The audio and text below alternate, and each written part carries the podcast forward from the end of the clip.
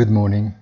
The Italian political crisis risks making next week's uh, ECB meeting even more complicated. A meeting that could face the risk of fragmentation, not so much in vitro, but as in practice. This would be the umpteenth of the emergencies that now constitute our ordinary daily life. Growth forecasts are generally revised downwards, and this is nothing new. But in the forecasts made by central banks, there is still room to believe that the inflation monster is destined to return to the lamp within a couple of years, even without having to go through the hard landing of the recession. The week, a difficult one, is coming to an end, hopefully without having to file once more the indexes that are becoming aware that something has definitely changed.